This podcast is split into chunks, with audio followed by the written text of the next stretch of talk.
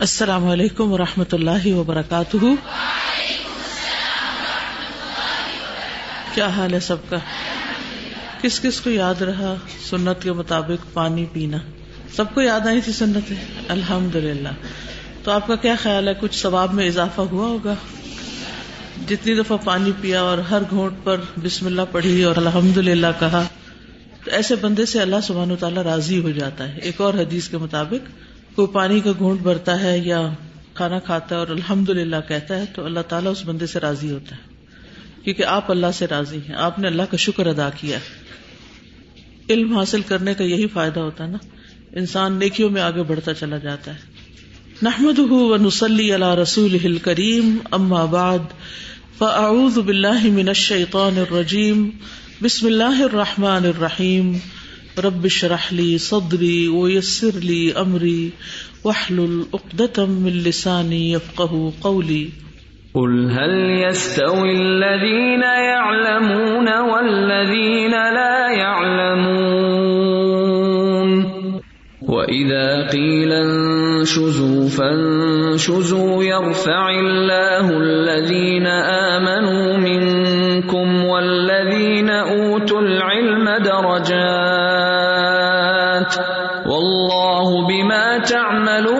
خبير. يا أيها الذين آمنوا أطيعوا الله ورسوله ولا تولوا عنه وأنتم تسمعون. کتاب المرضى، بیماروں کا بیان۔ مرضى مریض کی جمع ہے۔ اور مرض کہتے ہیں صحت کے خراب ہو جانے کو۔ جب صحت خراب ہوتی ہے تو انسان مریض ہو جاتا ہے۔ تو مرضوں کی کئی اقسام ہیں۔ جسمانی، روحانی، ذہنی، قلبی۔ اللہ سبحان و تعالیٰ نے انسان کو اپنی عبادت کے لیے پیدا کیا ہے۔ اور کائنات کی ہر چیز اس کے لیے بنائی ہے کہ وہ اس سے فائدہ حاصل کرے اور پھر اللہ کی اطاعت میں، عبادت میں مصروف رہے، اس کی بنائی ہوئی چیزوں پر غور و فکر کرتا رہے۔ لیکن جب انسان حد اعتدال سے بڑھ جاتا ہے یعنی چاہے وہ عبادت ہو، چاہے وہ غور و فکر ہو، زیادہ یا کم کرنے لگتا ہے نہیں اعتدال اس کا ختم ہوتا ہے، تو پھر وہ مریض بن جاتا ہے۔ کھانے پینے میں اعتدال سے آگے نکل جائے تو کئی جسمانی بیماریوں کا شکار ہو جاتا ہے۔ غور و فکر میں افراد و تفریح میں مبتلا ہو تو روحانی امراض اس کو اپنی لپیٹ میں لے لیتی ہیں۔ تو اس لیے بہت ضروری ہے کہ انسان اعتدال کا راستہ اختیار کیے رکھے۔ اہل علم نے بیماری کی دو بڑی اقسام بیان کی ہیں۔ ایک ہے دل کی بیماریاں اور ایک ہے جسم کی بیماریاں۔ دل کی بیماری کا مطلب ہے دل میں ٹیڑھا پن پیدا ہو جانا۔ زیغ۔ ام الدین افی قلوب زیغ اور جسمانی بیماری، وہ تو آپ کو معلوم ہی ہے کہ اس میں انسان کے جسم کا کوئی بھی حصہ کمزور ہو جاتا ہے یا ناکارا ہو جاتا ہے یا تکلیف میں مبتلا ہو جاتا ہے یا کام کرنا چھوڑ دیتا ہے۔ دل کی بیماریوں کے دو بڑے اسباب ہوتے ہیں۔ نمبر ایک شکوک و شبہات اور نمبر دو شہوات و خواہشات۔ جب انسان کے دل کے اندر دین کے بارے میں، حق کے بارے میں، قرآن کے بارے میں، سنت کے بارے میں شکوک و شبہات پیدا ہوتے ہیں، تو انسان کے اندر نفاق پیدا ہوتا ہے، منافقت پیدا ہوتی ہے۔ منافقین کے بارے میں قرآن میں آتا ہے، فی قلوبہم مرد کہ ان کے دلوں میں بیماری ہے۔ فزاد اللہ مردا انہوں نے چونکہ اپنی بیماری کی اصلاح نہیں کی تو پھر مرض بڑھتا گیا۔ تو اس لیے اس بات سے ڈرنا چاہیے کہ دل کی کوئی بیماری پیدا ہو جس سے انسان کے اندر منافقت آئے یعنی شکو کو شبہات۔ خاص چیک رکھنا چاہیے اپنے اوپر کہ ہم دین کی جتنی بھی باتیں پڑھتے سنتے ہیں، ان پر ہمارا یقین کتنا ہے۔ ان کو ہم کتنا سیریسلی لیتے ہیں۔ مثلاً نماز نہ پڑھنے کے جو کانسیکوینس ہیں، وہ معلوم ہے نا آپ کو؟ یعنی دنیا کے اعتبار سے بھی اور آخرت کے اعتبار سے بھی۔ اور نماز میں سستی کون کرتا ہے؟ منافق۔ کوئی آیت یاد ہے؟ و ادا قام الاسلاتی قام کسالا کہ جب وہ نماز پڑھتے ہیں تو سستی کے مارے پڑھتے نماز میں سستی۔ ادھر ادھر ہو جانا۔ لوگ نماز پڑھ رہے ہیں چپ کے کئی گم ہو جانا۔ ایک طرف سے دوسری طرف نکل جانا، دوسری طرف سے تیسری طرف۔ تو یہ کیا ہے؟ نفاق کی علامت ہے۔ دل کی بیماری ہے، دل کی اصلاح نہیں ہوئی۔ ورنہ اگر دل میں اللہ کا ڈر تقوا پیدا ہو جاتا تو نماز میں فرض کیا، سنتوں کا بھی اہتمام ہوتا، اس کا بھی شوق پیدا ہو جاتا۔ دوسری بڑی وجہ شہوات اور خواہشات ہیں۔ شہوت پرستی کا مطلب ہوتا ہے برا ارادہ کرنا۔ یعنی انسان شہوت پرستی میں اللہ اس کے لیے جو چاہتا ہے، وہ اس کے برعکس چاہنے لگتا ہے۔ یعنی اللہ کی چاہت کے اپوزٹ جا کر چیزیں چاہتا ہے۔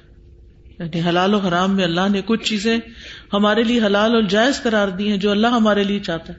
اور حرام کیا ہے اللہ تعالیٰ ہمارے لیے؟ نہیں چاہتا۔ تو خواہش پرستی ایسی چیز ہوتی ہے جس میں انسان حلال کو چھوڑ کر حرام کی طرف نکل جاتا ہے۔ اسی طرح اللہ تعالیٰ ہم سے چاہتا ہے کہ ہم اس کی عبادت کریں۔ اور نفس کیا چاہتا ہے کہ ہم سوئے رہیں، باتیں کرتے رہیں ادھر ادھر ہو جائیں۔ تو شہوت پرستی بھی دل کی بیماری ہے۔ قرآن مجید میں آتا ہے فیت مدی فی قل بھی مردن وہ شخص جس کے دل میں بیماری ہے، وہ کوئی غلط توقع لگا بیٹھے گا۔ یہ صورت الحضاب کی آیت نمبر تھرٹی ٹو ہے۔ جس میں ازواج متحرات کو کچھ احتیاط برتنے کا حکم دیا گیا۔ تو شہوت پرستی بھی انتہائی خطرناک بیماری ہے، جس سے زمین میں فساد پیدا ہوتا ہے۔ بگاڑ پیدا ہوتا ہے۔ اور زمین میں فساد کے نقصانات جو ہیں، وہ کیا ہے کہ بارش روک لی جاتی ہے۔ جانور بنی آدم پر لانت کرتے ہیں۔ چڑیا توتے وغیرہ اور مخلوق کہ اے اللہ، ان پہ لانت فرما، ان کی وجہ سے زمین میں خوش سالی پیدا ہو گئی اور بارش روک لی گئی ہے۔ یعنی جب لوگ حرام کام کرتے ہیں ویسے زنا کا ارتکاب کرتے ہیں، شراب کی طرف جاتے ہیں یا اور اسی طرح اللہ کی حرام کردہ چیزوں میں پڑ جاتے ہیں یا نمازیں ضائع کر دیتے ہیں اپنی شہوت پرستی کی وجہ سے، تو پھر زمین میں فساد برپا ہو جاتا ہے، اس میں بگاڑ پیدا ہو جاتا ہے۔ جب دل بگڑتا ہے، جسم بگڑتا ہے آتے بگڑتی ہیں، تعلقات بگڑتے ہیں، معاملات بگڑتے ہیں، بگاڑی بگاڑ بگاڑی بگاڑ، جس کی وجہ سے خیر رک جاتی ہے، برکت رک جاتی ہے۔ تو دل کی بیماریوں کا علاج کیا ہے؟ شکوک و شبہات کا علاج کیا ہے؟ آپ میں سے کوئی بتائے گا؟ علم یقینی حاصل کرنا۔ کتاب اللہ اور سنت رسول اللہ صلی اللہ علیہ وسلم سے جو علم حاصل ہوتا ہے، اس کو حاصل کرنا۔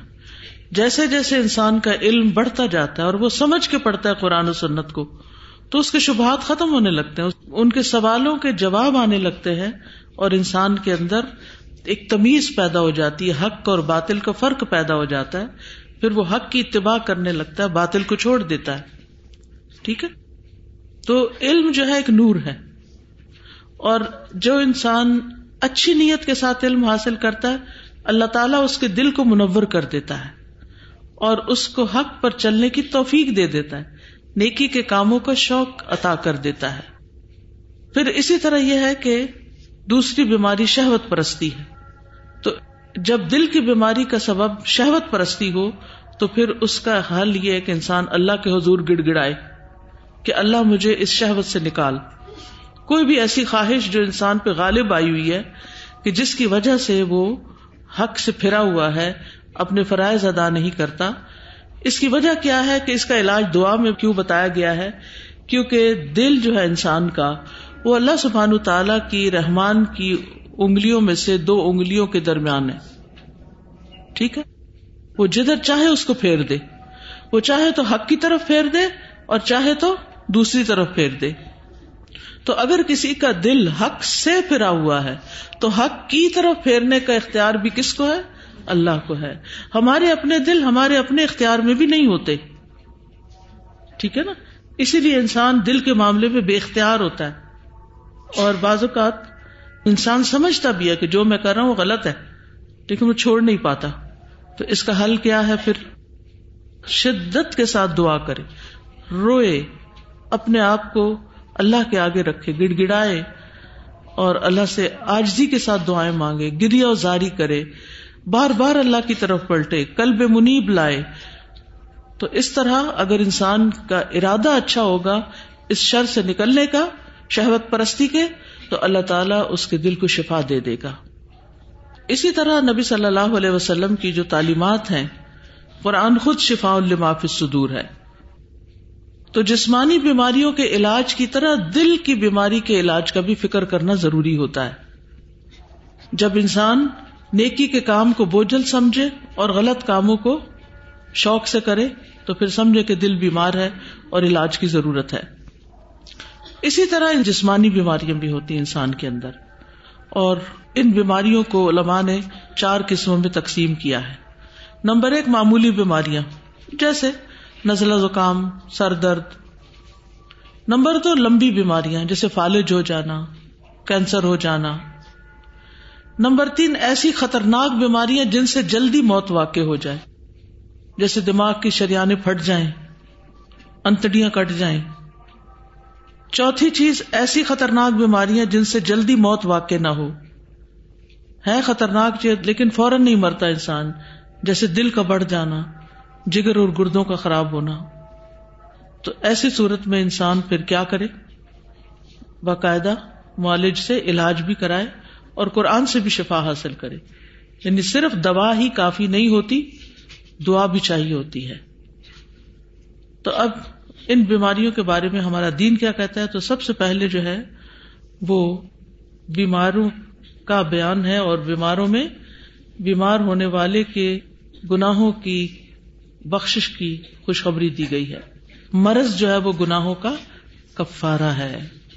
جی فرمائی استاذہ بھی جو آپ نے روحانی اور قلبی بیماریوں کا ذکر کیا ہے اور دیگر جسمانی تو ہم نے کبھی قلبی بیماریوں کو بیماری سمجھا ہی نہیں ہے۔ نہ کسی معالج کے پاس گئے ہیں نہ کبھی کسی سے ذکر کیا نہ خود متفقر ہوئے ہیں کہ یہ بیماری ہے۔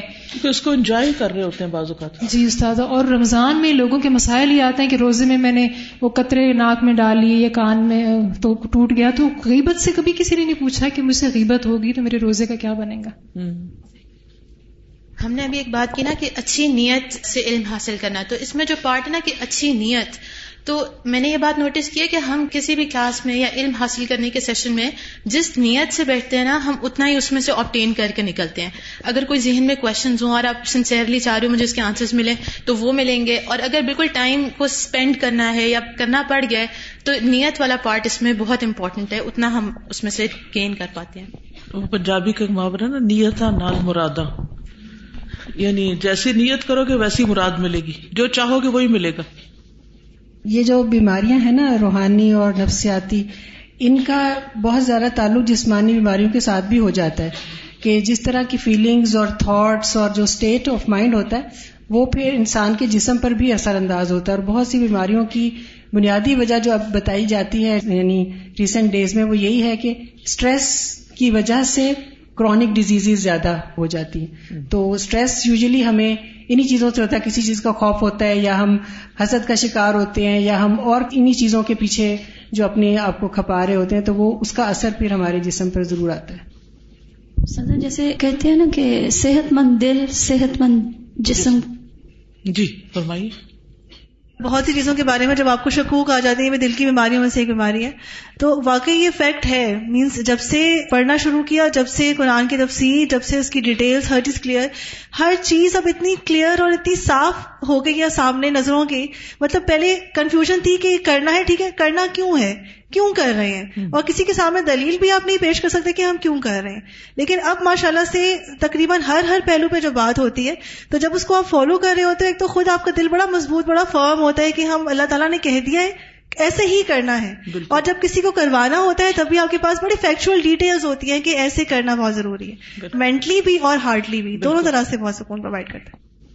ابھی جو قرآن اور احسان والا کورس تھا اس میں میں سن کے صرف سوچ رہی تھی کہ when we are not connected to Quran there are so many good things جس میں ہم مس آؤٹ کر رہے ہوتے ہیں۔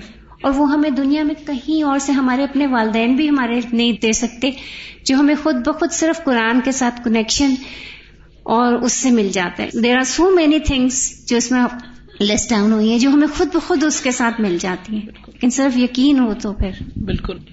روزانہ کی غذا ہوتی ہے ایک۔ استاذہ میں یہ سوچ رہی تھی کہ جسمانی بیماری اور دل کی بیماری میں ایک فرق یہ بھی آتا ہے کہ جسمانی بیماری اگر ہو جاتی ہے تو وہ ہمارے گناہ دھونے کا بھی سبب ہے اس میں جب مبتلا ہے۔ لیکن روحانی بیماری یا دل کی جو بیماری ہے تو اس سے مزید اضافے کا اضافے کا سبب ہے۔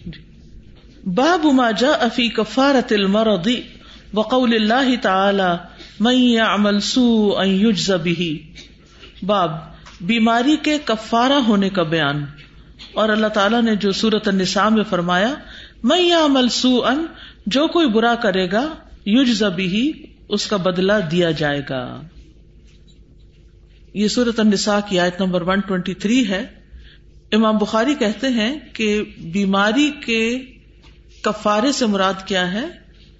کہ بیماری جو ہے، وہ گناہوں کو دھونے کا ذریعہ بنتی ہے۔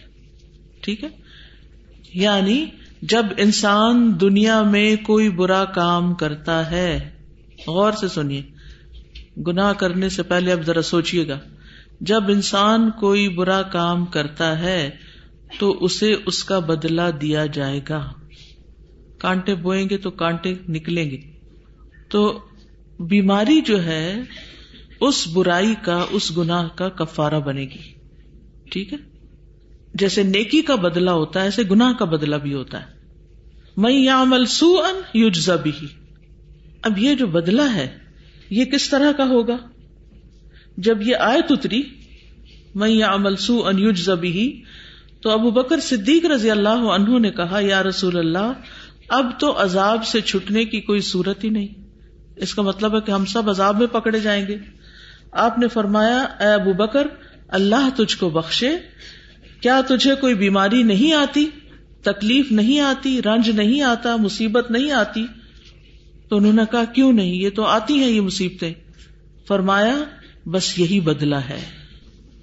یعنی مومن کے لیے دنیا میں جو بھی تکلیف، غم ازیت پریشانی، ہم، فکر، تفکرات، کوئی بیماری آ جاتی ہے، تو یہ اس کے برے اعمال کا کفارہ بن جاتی ہے۔ اسی طرح حضرت عائشہ سے روایت ہے، میں نے اس حدیث کا مطلب آ حضرت صلی اللہ علیہ وسلم سے پوچھا۔ آپ نے فرمایا، رنج اور غم یہاں تک کہ کوئی چیز جو آدمی کے ہاتھ میں ہو، وہ کھو جائے اور پھر اس کو گھبرا کر ڈھونڈے اور مل جائے اس کو، تو یہ سب بدلہ میں شمار ہوتا ہے۔ یہ سارے کا سارا بدلہ شمار ہوتا ہے۔ یعنی ان بدلوں کی وجہ سے آدمی گناہوں سے ایسا پاک صاف ہو جاتا ہے جیسے سونا بھٹی سے پاک ہو کر نکلتا ہے۔ تو مومن کو کوئی بھی تکلیف، حتیٰ کہ کانٹا جو چپتا ہے، اس کے بدلے میں بھی اس کے گناہ جڑتے ہیں۔ تو اس وقت صبر کرنا، حوصلہ کرنا، مطمئن رہنا کتنا آسان ہو جاتا ہے۔ جب انسان کو یہ پتا چلتا ہے کہ یہ دنیا میں ہی میرے گناہوں کو جھاڑنے کا ذریعہ بن رہی ہے یہ تکلیفیں، یہ پریشانیاں، تو پھر انسان پریشانی کو سکون سے جھیل لیتا ہے۔ ورنہ تو انسان سمجھتا ہے کہ میں قید میں آ گیا ہوں۔ تو بیماری جو ہے یہ گناہوں کا کفارہ ہے۔ حدثنا ابو الیمان الحکم ابن نافع، اخبرنا شعیب عن الزہری قال اخبرنی عروت ابن الزبیر ان عائشہ رضی اللہ عنہا زوج النبی صلی اللہ علیہ وسلم قالت، حضرت عائشہ رضی اللہ تعالی عنہا جو نبی صلی اللہ علیہ وسلم کی زوجہ ہیں، کہتی ہیں قال رسول اللہ صلی اللہ علیہ وسلم، رسول اللہ صلی اللہ علیہ وسلم نے فرمایا، ما من مصیبت تصیب المسلمہ نہیں کوئی مصیبت جو کسی مسلمان کو پہنچتی ہے اللہ کفر اللہ بہا انہ مگر یہ کہ اللہ تعالیٰ اس کے ذریعے اس سے کفارہ کر دیتے ہیں یعنی اس کے گناہوں کا حت شوکتی یوشاکا یہاں تک کہ ایک کانٹا بھی جو اس کے بدن میں چبے اس سے بھی اس کے گناہ اتار دیے جاتے ہیں۔ حدثني عبد الله ابن محمد، حدثنا عبد الملك ابن عمر حدثنا زهير ابن محمد عن محمد ابن عمرو ابن حلحلة عن عطاء ابن يسار عن ابي سعيد الخدري وعن ابي هريرة رضي الله عنه عن النبي صلى الله عليه وسلم قال ما یوسیب المسلم من نصب ولا وصب ولا هم ولا حزن ولا اذن ولا غم حتى الشوكة يشاكها الا كفر الله بها من خطاياه. ابو سعید خدری اور ابو حریرا رضی اللہ عنہما سے روایت ہے. وہ دونوں ہی نبی صلی اللہ علیہ وسلم سے روایت کرتے ہیں کہ آپ نے فرمایا، ما یوسیب المسلم من نصب. نہیں پہنچتا کسی مسلمان کو کوئی دکھ، ولا وسبن اور نہ کوئی تکلیف، ولا ہم اور نہ کوئی فکر فاقہ، ولا حزن اور نہ کوئی صدمہ، ولا ازن اور نہ کوئی تکلیف، ولا غم اور نہ کوئی غم۔ حت شوکت یشاکوہا، یہاں تک کہ کانٹا جو اس کو چپتا ہے۔ اللہ کفر اللہ بحا من خطایا ہوں مگر یہ کہ ان میں سے ہر بات کی وجہ سے اللہ تعالیٰ اس کے گنا اتار دیتا ہے۔ کتنی تسلی والی حدیث ہے دل کو سکون دینے والی حدیث میں جب ان کو پڑھ رہی تھی، تیاری کر رہی تھی، تو ایسے میرے دل میں جیسے سکون کی لہریں دوڑ رہی تھی اور ایک دم مسکرانا شروع ہوگی میں کہ کتنا خوبصورت ہے ہمارا یہ دین کہ جس نے ہمیں ہم رنج غم، تکلیف ازیت پریشانی، اس وقت بھی مطمئن رہنا سکھا دیا، پرسکون کر دیا۔ کہ اس وقت تمہاری صفائی ہو رہی ہے، تمہاری دلائی ہو رہی ہے، تمہاری آگے کی مشکلیں آسان ہو رہی ہیں۔ ابن حبان کی ایک روایت میں آتا ہے کہ تکلیف کی وجہ سے اللہ تعالیٰ گناہ مٹا دیتا ہے اور درجات بھی بلند کرتا ہے۔ یعنی صرف تکلیف ہی نہیں، دور ہوتی درجے بھی بلند ہوتے ہیں۔ یعنی رفع عقاب بھی ہے، حصول ثواب بھی ہے۔ تو انسان کو ہر تکلیف اور غم اللہ کا فیصلہ سمجھ کر برداشت کرتے ہوئے ثواب کے حصول کی نیت بھی کر لینی چاہیے کہ مجھے ثواب بھی ملے گا تو اور خوشی ہو جائے گی۔ پھر اسی طرح مسائب کے آنے کو اللہ کی رحمت سمجھا جائے، عذاب نہ سمجھا جائے کہ اللہ تعالیٰ ہم سے ناراض ہے۔ نہیں، یہ بھی اللہ کی رحمت ہے۔ کیونکہ اس کے ذریعے اللہ سبحان تعالیٰ بندے کو دنیا میں ہی صاف کر دیتا ہے، کیونکہ اللہ تعالیٰ اپنے بندے پر دو سزائیں جمع نہیں کرے گا۔ کیا؟ دو سزائیں جمع نہیں کرے گا یعنی دنیا اور آخرت دونوں کی نہیں۔ اگر دنیا میں کفارا ہو گیا تو انسان آخرت کی سزا سے بچ جائے گا۔ تو یہاں مریض کے لیے بہت بڑی خوشخبری ہے۔ انس رضی اللہ عنہ کہتے ہیں کہ رسول اللہ صلی اللہ علیہ وسلم نے فرمایا جب اللہ اپنے کسی بندے سے بھلائی کا ارادہ فرماتا ہے، تو اس کے عذاب میں جلدی کرتا ہے یعنی سزا دینے میں۔ اور دنیا میں ہی اس کا بدلہ دے دیتا ہے۔ اور جب اللہ اپنے کسی بندے کے ساتھ شر کا ارادہ کرتا ہے، تو اس کے گناہوں کی سزا قیامت تک مؤخر کر دیتا ہے۔ حتیٰ کہ قیامت کے دن اس کو پورا پورا بدلا ملے گا۔ اللہ ہم کہاں اس قابل ہیں کہ وہاں کی سزا برداشت کر سکیں؟ اس کا یہ مطلب نہیں کہ تکلیف مانگی جائے، تکلیف اور مصیبت مانگنی نہیں چاہیے، لیکن اگر آ گئی ہے تو اس کو ہنسی خوشی برداشت کر لینا چاہیے۔ مومن پہ کوئی دن ایسا نہیں گزرتا نا جس میں اس کو کوئی نہ کوئی بات سننی پڑ جاتی ہے، یا کوئی پریشان کن خبر، یا کسی کی دکھ بیماری یعنی اپنی نہیں بھی تو کسی اور کی سن کے پریشانی لاحق ہو جاتی ہے۔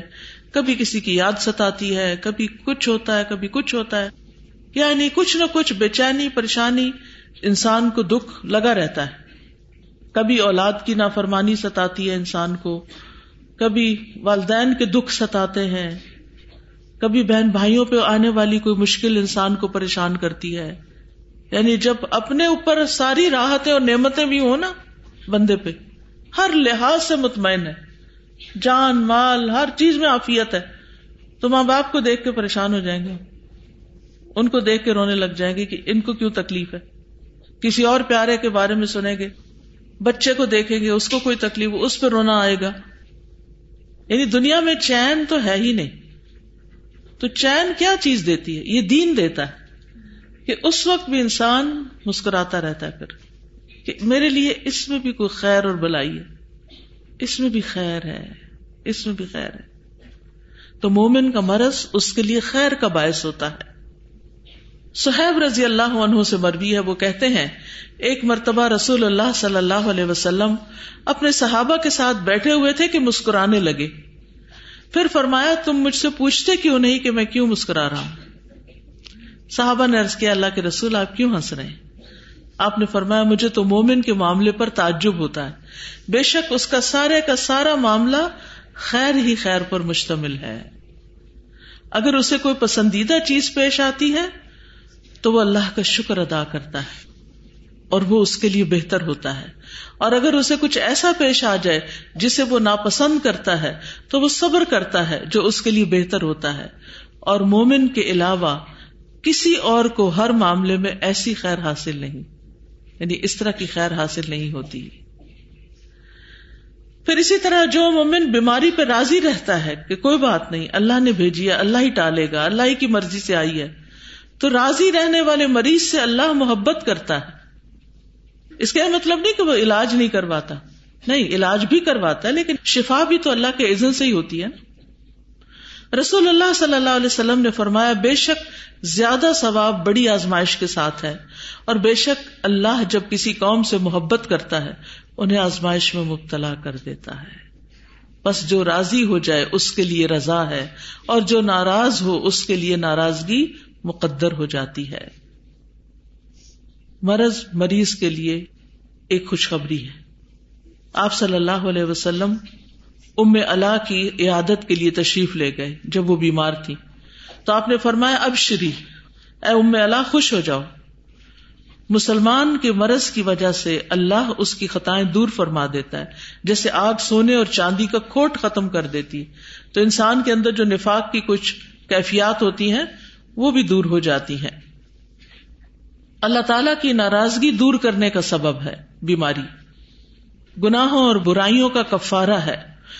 نبی صلی اللہ علیہ وسلم نے فرمایا، مسند احمد کی روایت ہے، مومن مرد اور مومن عورت پر جسمانی یا مالی یا اس کی اولاد کی طرف سے مستقل پریشانیاں آتی رہتی ہیں۔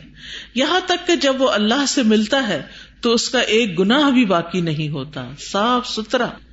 تو آپ نے دیکھا ہوگا کہ کچھ لوگ بہت دیر بیمار رہ کر فوت ہوتے ہیں۔ تو لوگ ان پر بڑا ترس کھاتے ہیں اور کہتے ہیں، پتہ نہیں کس شامت میں پکڑے گئے ہیں یا ایسی کچھ چیزیں۔ لیکن وہ جتنی بھی دیر بیمار رہتے ہیں، وہ بیماری ان کے گناہوں کا کفارہ بنتی چلی جاتی ہے۔ ابو سعید خدری سے روایت ہے کہ ایک شخص نے رسول اللہ صلی اللہ علیہ وسلم سے عرض کیا، آپ کی کیا رائے ہے؟ یہ بیماریاں جو ہمیں لاحق ہوتی ہیں، ان میں ہمارے لیے کیا ہے؟ آپ نے فرمایا، یہ کفارہ ہوتی ہیں۔ ابئی ابن کاب نے پوچھا، اگرچہ وہ قلیل ہو تھوڑی سی بھی ہو؟ فرمایا ہاں خا ایک کانٹا چبھے یا اس سے بھی کم ہو۔ تو ابئی ابن کاب نے اپنے لیے دعا کی کہ مرتے دم تک ان سے بخار دور نہ ہو۔ آپ میں سے کوئی دعا نہ کرے، پھر ایسا نہ ہو کہ کچھ دنوں میں گھبرا جائے اور وہ پہلے سے بھی برا حال ہو جائے ہاں؟ لیکن ساتھ ہی یہ دعا کی کہ وہ ان کے لیے حج و عمرہ، جہاد فی سبیل اللہ اور با جماعت فرض نماز میں رکاوٹ نہ بنے۔ سارے بڑے بڑے کام بھی ہوتے رہے۔ چنانچہ جو کوئی انہیں ہاتھ لگاتا، اسے ان کا جسم تپتا ہوا ہی محسوس ہوتا، حتیٰ کہ ان کا انتقال ہو گیا۔ تو اسے بھی پتا چلتا کہ معمولی بیماری بھی گناہوں کا کفارہ ہوتی ہے۔ کوئی چوٹ لگ جاتی ہے، کوئی ٹھوکر لگ جاتی ہے، کوئی کانٹا چپ جاتا ہے۔ اور پھر جب انسان اللہ کی رضا میں راضی ہوتا ہے اور وہ بستر سے اٹھتا ہے تو وہ اپنے گناہوں سے اس دن اس طرح پاک صاف ہوتا ہے، جیسے اس دن تھا جب اس کی ماں نے اس کو جنم دیا ہے۔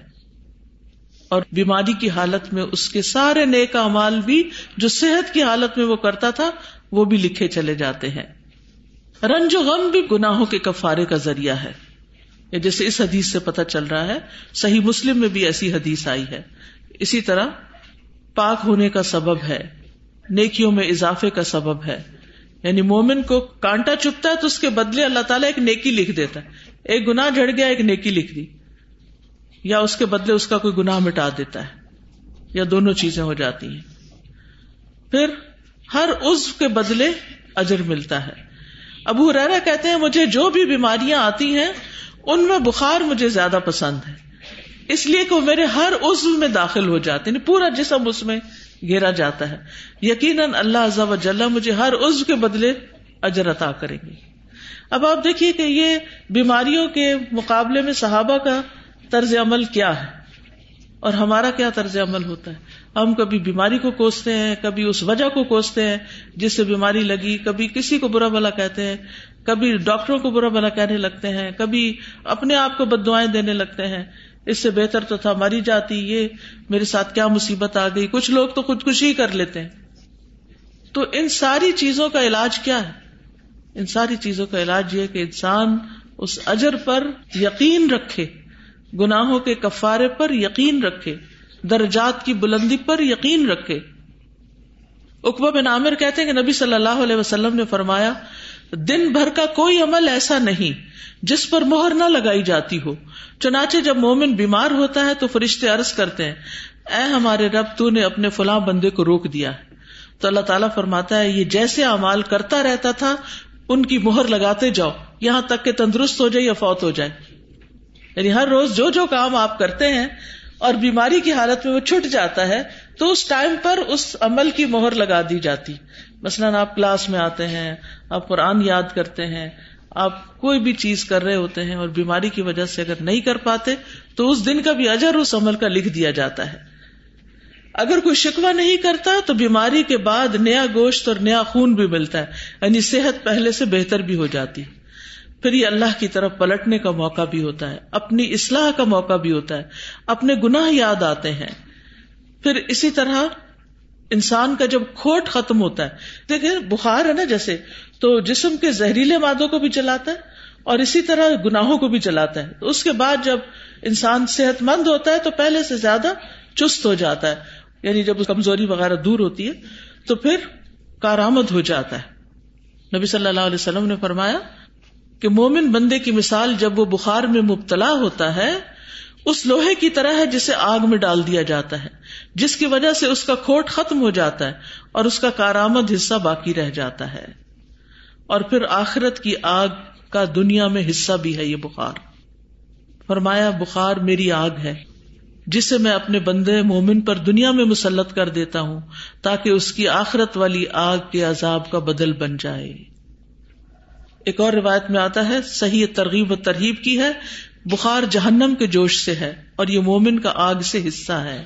یعنی مومن کا دنیا میں آگ سے حصہ ہے۔ اسی طرح اگر کوئی پیٹ کی بیماری میں مبتلا ہو کے مرتا ہے تو اسے عذاب قبر نہیں ہوتا۔ ٹھیک ہے؟ پھر اسی طرح قیامت کے دن بہترین ثواب ملتا ہے۔ جنت میں داخلے کا سبب بنتا ہے۔ وہ خاتون جن کو مرگی کی بیماری تھی نا، تو آپ نے فرمایا، کیا چاہتی ہو کہ میں تمہارے لیے دعا کروں؟ تو تم ٹھیک ہو جاؤ گی۔ اور اگر برداشت کر لو، صبر کر لو۔ تو جنت ملے گی۔ تو اس نے کہا، میں صبر کروں گی، میں اپنی جنت کو خطرے میں نہیں ڈالوں گی۔ دنیا کے چند دن ہی ہے نا اس بیماری کے ساتھ، تو گزر جائیں گے۔ اسی طرح، کبھی بیمار نہ ہونا جہنمی انسان کی نشانی ہے۔ ابو حرارا رضی اللہ عنہ سے روایت ہے، وہ کہتے ہیں کہ ایک دیہاتی رسول اللہ صلی اللہ علیہ وسلم کی خدمت میں حاضر ہوا۔ تو رسول اللہ صلی اللہ علیہ وسلم نے اس سے پوچھا، کیا تمہیں کبھی ام ملدم نے اپنی گرفت میں لیا ہے؟ اس نے کہا کہ ام ملدم کیا ہے؟ آپ نے فرمایا، جسم اور گوشت کے درمیان حرارت کا نام ہے یعنی بخار۔ اس نے کہا، میں نے تو اپنے جسم میں کبھی یہ چیز محسوس نہیں کی۔ آپ نے پوچھا، کیا کبھی تمہیں سدا نے پکڑا ہے؟ اس نے پوچھا، وہ کیا ہوتا ہے؟ آپ نے فرمایا، وہ رگیں جو انسان کے سر میں چلتی ہیں یعنی اس سے سر درد ہوتا ہے اس نے کہا، میں نے اپنے جسم میں کبھی یہ تکلیف محسوس نہیں کی۔ پھر جب وہ چلا گیا تو آپ نے فرمایا، جو کسی جہنمی کو دیکھنا چاہتا ہے، وہ اس کو دیکھ لے۔ یعنی اگر کبھی کسی کو سر درد ہی نہیں ہوا، یا کبھی کسی کو بخار ہی نہیں ہوا، یا کبھی کسی کو کوئی تکلیف ہی نہیں ہوئی، تو یہ کوئی اچھی علامت نہیں ہے۔ اس کا مطلب نہیں بیماریاں مانگی جائیں، لیکن اس کا مطلب یہ ہے کہ جب بیماری آئے تو انسان اس پہ صبر کرے، اجر کا یقین رکھے، گناہوں کا کفارہ سمجھے اور اللہ کی رضا پر راضی رہے، دل چھوٹا نہ کرے، بخار کو برا بلا نہ کہے، اور لوگوں کو برا بلا نہ کہے، اور چڑچڑے پن سے بچے۔ اللہ کی رضا پہ راضی رہے۔ استاذہ ایک تو یہ کہ جب ہم کسی مریض کے پاس جائیں تو اس کو یہ سب باتیں ضرور بتائیں کیونکہ یوزلی خاص طور پہ جو دائمی کسی اس میں مبتلا ہوتا ہے یا ویسے بھی کسی غم میں کوئی ہے۔ ہم نے کوئی کیلنڈر بنایا تھا بیماری ہاں جی بیماری ان احادیث کا شاید کیلنڈر بھی ہے کوئی۔ ہاں جی۔ ہے سارے کلینکس میں دینا چاہیے تاکہ مریض جتنی دیر بیٹھے نا پڑھتے رہیں تو ان کو حوصلہ بھی ہو۔ ایک سال ہمارے کسی کورس نے اسپانسر کیا تھا تو ہم نے وہ دیا بھی تھا استاذہ کسی میرے خیال ہے اب بھی بہت سارے کورسز بیٹھے ہیں یہاں پر کچھ نہ کچھ نیکی کے کام میں حصہ ڈال کے۔ کتنے لوگوں کو صبر نصیب ہو جائے گا؟ اور جب انسان پازیٹو ہوتا ہے نا وہ خود بخود علاج ہوتا ہونے ہے۔ لگتا ہے۔ اور استاذہ دوسرا میں یہ سوچی تھی کہ صرف اللہ کی رضا میں راضی ہو جانا اس کے کتنے فوائد ہیں نا۔ بالکل۔ لیکن یہ یاد دہانی کتنی ضروری ہے۔ جب مصیبت آتی ہے تو ہر چیز بھول جاتی ہے۔ تو اس لیے ایک دوسرے کو یاد بھی کرانا چاہیے۔ پچھلے دنوں کو بچی ہماری عمرے پر گئی، تو وہاں جا کر وہ بےچاری گر گئی، بازو ٹوٹ گئی۔ اتنے شوق، ذوق سے گئی تھی تو سوچے بہت بڑی تکلیف۔ تو اس کو میں نے پھر انہیں حدیثوں میں سے ایک حدیث بھیجی۔ وہ کہتی اس کے بعد میرا مرال اتنا بلند ہوا، میرے لیے وہ بیماری جھیلنا آسان ہو گئی۔ تھنکنگ پازیٹو ہو گئی نا۔ ورنہ تو سارا وقت انسان روتے دھوتے گزار دیتا ہے، میرے ساتھ کیا ہو گیا، میرے ساتھ کیا ہو گیا، میں کیوں پیچھے رہ گئی؟ تو یہ حدیثیں یاد بھی ہونی چاہیے اور ایک دوسرے کو یاد دہانی بھی کرانی چاہیے۔ سر میں یہی سوچ رہی تھی کہ مطلب زاویہ نگاہ ہی بدل جاتا ہے بندے کا۔ چیزوں کو دیکھنے کا۔ مریض کے لیے بھی کتنی بڑی ڈھارس ہے۔ اور دوسرے لوگوں کے لیے جو مریض کے ارد گرد ہیں اور جو آفیت میں ہوتے ہیں تو اکثر یہ ہوتا ہے کہ ہم یہ سمجھ رہے ہوتے ہیں ہم آفیت میں تو ہم زیادہ بہتر۔ زیادہ بہتر ہیں ہم زیادہ سکھ میں۔ آج تو مجھے یہ سن کے ہو رہا ہے کہ یہ تو ہمیں مطلب پریشان ہونے والی بات بھی ہے تھوڑی سی ہاں۔ بہت زیادہ عافیت میں صحابہ ہوتے تھے پریشان ہو جاتے ہوتے تھے۔ بالکل۔ اور دوسری طرف یہ کہ اگر کوئی شخص بیماریوں کے اندر ہے تو اس کو کیلنڈر کے علاوہ سر جی اگر چھوٹی سی مطلب ہماری بکلیٹ ٹائپ ہو نا یا کوئی پمفلٹ بھی ہو جو فوراً ہینڈی جلدی پڑا جا سکتا ہو کیونکہ مریض جو کہتے ہے۔ ہیں وہ ٹیبل پہ رکھے رہتے ہیں نا تو وہ جب تک مریض بیٹھا رہتا ہے اس تب تک پڑتا ہے۔ ڈاکٹر نسخہ لکھتا رہتا ہے تو وہ پڑھتے رہتے ہیں۔ ہاں لیکن چھوٹی سی بکلیٹ اگر ہم یا پمفلٹ ہو تو مٹیریل سب سیٹ ہے بس بک بنانے کی ضرورت ہے۔ بالکل۔ جیسے مختلف کلینکس میں اگر کارڈس ہوں تو لوگ اس میں بیٹھے وہ دعائیں پڑھتے رہے جو یا ہسپتالوں میں جو ٹیم جاتی ہے جی۔ وہ سب بیماروں کو تقسیم کرتی جی۔ ہے۔ بینر جی استاذہ یہ جو ایکٹیویٹی شروع ہوئی تھی الحمد للہ یہ جو ہاسپٹل وزٹ ہے حدیث کورس کا اس میں الحمد للہ جب بھی جاتے تھے تو جو ہاسپٹل کے ڈاکٹرز کے لیے یہ سارے چیزیں جو ہیں یہ کیلنڈرز اور یہ سب بینرز یہ سب لے کے جاتے تو اس چیز کو مزید یعنی عام کرنے کی ضرورت ہے۔ جی بالکل۔ جو بیمار ہے ان کا حال نہ پوچھو۔ اور جو ان کے سر پہ ہیں ان کو نہ جی پوچھو۔ اور یہ حدیث جب سنائی جاتی ہے نا تو بہترین کاؤنسلنگ ہے یہ۔ مریض کی بھی اور اٹینڈنٹس کی بھی۔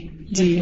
دوسری بات جو بہت زیادہ نوٹسیبل جیسے بھی آپ نے کہا کہ مریض کے ساتھ تیماردار کی جو تیمارداری ہے اس کی اجر اور ثواب کا بھی ذکر ہونا چاہیے اس میں تاکہ تیماردار جو ہے وہ مریض سے پریشان نہ ہو جیسے ہمارے پاس کئی لوگ ایسے آتے ہیں کہ جو مریض آتا ہے اس کے ساتھ جو تیماردار ہے وہ بہت فیڈ اپ ہوئے ہوئے ہوتے ہیں۔ ان کو اس کی تیمارداری کے اجر و ثواب کا نہیں پتا ہوتا۔ ابھی انشاءاللہ آگے حدیثیں آ رہی ہیں۔ ستر ہزار فرشتوں کی دعائیں اور جنت کے باغ اور جی السلام علیکم استاد استاد یہ جو حدیث سٹارٹ میں بیان ہوئی ہے حضرت ابو بکر صدیق رضی اللہ تعالیٰ عنہ کے بارے میں کہ انہوں نے کہا کہ اب عذاب سے نجات کی کوئی شکل نظر نہیں آ رہی۔ تو نبی صلی اللہ علیہ وسلم نے کہا کہ اللہ آپ کو بخشے کہ آپ کے مصیبت نہیں آئی تکلیف نہیں آئی۔ تو یہ حدیث ان کے لیے جو یہ بات سوچتے ہیں کہ نیک لوگوں کو تکلیف نہیں آنی چاہیے۔ نیک لوگوں کو تکلیف آتی ہے تو فوراً کہتے ہیں، پتہ نہیں کس گناہ کی وجہ سے اس کو یہ تکلیف آ گئی ہے۔ تو حالانکہ صحابہ کرام کا ایمان دیکھیں اور ان کو وہ کتنا گناہ سے بچتے تھے۔ ہم میں سے کون گناہ سے بچ سکتا ہے؟ یہ بات مجھے کبھی سمجھ نہیں آتی۔ جس کو ہم نیک بھی سمجھتے ہیں، اس سے بھی گناہ ہو جائے یعنی انسان کتنی بھی احتیاط کرے، جب کر بیٹھتا ہے، پھر کہتے ہیں، یہ منہ سے بات کیوں نکالی؟ یعنی بعد میں ملامت کرتے ہیں۔ تو سب سے زیادہ تو ہماری زبان سے ہی گناہ نکلے چلے جاتے ہیں۔ ایک دم کسی کو دیکھ کے ایکسائٹیڈ ہو جائیں گے، منہ سے پتہ نہیں کیا کیا نکال دیں گے۔ بچے کو ایک دم غصے میں آ کے پتہ نہیں منہ سے کیا کیا نکال دیں گے۔ تو ہماری تو زبان سے ہی ہر وقت کچھ نہ کچھ نکلتا رہتا ہے۔ ہم کیسے کہہ سکتے ہیں کہ ہمارے گناہ کوئی نہیں ہے؟ تو استاد دوسری بات یہ ہے کہ جب بھی کوئی بیماری آتی ہے نا، تو اس میں ہماری ایمان کی کمزوری اور مضبوطی کا پتہ چلتا ہے۔ بعض جن کا ایمان مضبوط ہے تو مومن تو وہ کہتا ہے کہ یہ جو بھی آیا اللہ کی اذن سے ہوا ہے۔ لیکن بعض ایسے ہوتے ہیں جس میں آیا ہے کہ اسباب جو دل کے اسباب ہے اس میں ہے کہ شکوک و شبہات۔ کہ ہماری بعض بیماریاں ایسی ہیں جیسا کہ جادو کی بیماری ہے۔ جب وہ ہمیں آتی ہے تو ہم فوراً شک و شبہات میں چلے جاتے ہیں کہ یہ فلاں نے کیا فلاں نے ایسا ہوا فلاں نے۔ وہ ہم بہت دور اور بلکہ گناہوں میں زیادہ چلے جاتے ہیں۔ تو اس چیز سے بچنا چاہیے۔ جی فرمائی سزا ایک یہ ابھی جو بات ہو رہی تھی قلبی اور نفسیاتی اور روحانی بیماریوں کی تو ایک یہ بھی ایک ہماری سوسائٹی میں تصور عام ہو رہا ہے کہ ہم ایک آئیڈیل زندگی گزارنا چاہتے ہیں جس میں کسی طرح کی کوئی پریشانی آئے ہی نہ۔ خواہ جسمانی ہو روحانی ہو یعنی ہم یہ آئیڈیل بنا کے ہم نے اپنے بچوں کو بھی دے رہے ہیں کہ یہ ہمارے ساتھ کسی کی طرح کی کوئی بری چیز زندگی میں ہونی ہی نہیں چاہیے۔ اس سے بہت عجیب سا ایک مائنڈ سیٹ بن رہا ہے بچوں کا بھی اور نئی جنریشن کا۔ جی ایکسپٹینس اب یہاں دیکھیں کہ بالکل مختلف بات ہمارا دین ہمیں بتا رہا ہے وہ تو ہمارے گناہوں کا کفارہ بن رہا ہے اور بخار کی جیسے آپ نے بات بتائی تو صلاح الدین ایوبی جو انہوں نے کیا وہ شاید ہی کوئی کر سکے جو ان کے کارنامے ہیں ان کو ہمیشہ ہلکا ہلکا بخار رہتا تھا اگر ہم ہسٹری میں دیکھتے ہیں تو۔ تو یہ چیزیں جو ہمارے لیے پازیٹو ہیں ہمیں نیگیٹو بنا کے دکھائی جا رہی ہیں۔ تو اس کے لیے ہمیں تھوڑا سا ہمیں کام کرنے کی ضرورت ہے کہ لوگوں کی ذہنی وہ کریں۔ بالکل۔ اور پھر یہ ہے کہ جب انسان بیمار ہوتا ہے نا تو اس کو اپنی موت بڑی یاد رہتی ہے۔ اور اس کی وہ تیاری زیادہ کرتا ہے۔ جب صحت مند ہوتا ہے تو وہ کہتا ہے کہ ابھی تو میں کافی سال زندہ رہوں گا ابھی بڑا وقت ہے پھر نیکی کر لوں گا۔ اولڈ ایج بھی بیماری کی ایک شکل ہوتی ہے اور اس میں انسان جسم بھی دکھ رہا ہے، سیدھا چل بھی نہیں سکتا، ایک ایک قدم اٹھانا مشکل، نیند نہیں آتی، کھانا ہزم کرنا مشکل، دانتوں سے چبانا مشکل یعنی کوئی ایک مسئلہ ہوتا ہے بڑھاپے میں۔ لیکن اگر کوئی بڑھاپا اپنا خوبصورت کر لے، اللہ کے ذکر کی طرف لگ جائے اور صبر کے ساتھ کام لیتا رہے، اوپر والوں کو بھی پریشان نہ کرے، تو یہ بھی ایک مومن کے لیے لمحے لمحے کے اجر کا باعث ہے۔ اسی طرح جیسے بھی ہم بات کر رہے ہیں نا کہ ذہنی اور قلبی بیماریاں جو آ جاتی ہیں انسان کے اوپر، یا بعض دفعہ ہو جاتی ہیں اس سے یعنی سلیپ ہو جاتا ہے اس طرح سے، تو اس میں سب سے پہلے ڈی ٹاکس کرنا بہت ضروری ہوتا ہے۔ یعنی مجھے تو خود میرے اپنے ساتھ بھی کبھی ایسا ہو جائے، یا جیسے ہوتا ہے نا کہ کان میں بات پڑ گئی ایک، یا کوئی اور ایسے ورڈس آ گئے۔ باقاعدہ مجھے ایسے ہو جاتا ہے کہ مجھے اسے ڈی ٹاکس کرنا پڑے گا نا اب اس کو کسی طرح سے۔ تو اس میں کوئی اچھا سا لیکچر سن لینا تلاوت سن لینا یا کوئی اپنے آپ کو فوراً ٹریٹ کرنا نماز پڑھنا۔ مجھے تو نماز سب سے زیادہ فائدہ مند لگتی ہے اور مجھے آج سمجھ میں آنے لگ گئی ہے وسطین بصبری وسلام یعنی کوئی واقعہ پیش آیا طبیعت خراب ہوئی یعنی روحانی یا ذہنی اور ادھر نماز کا وقت آیا نماز پڑھی تو دل بدل گیا۔ نبی صلی اللہ علیہ وسلم کو کتنی تکالیف اپنی زندگی میں لیکن وہ سب سے زیادہ مسکرانے والے تھے۔ اور ہمیں جیسے کوئی تکلیف آتی ہے تو سب سے پہلے ہم مسکرانا جاتا ہے ہمارا۔ بالکل۔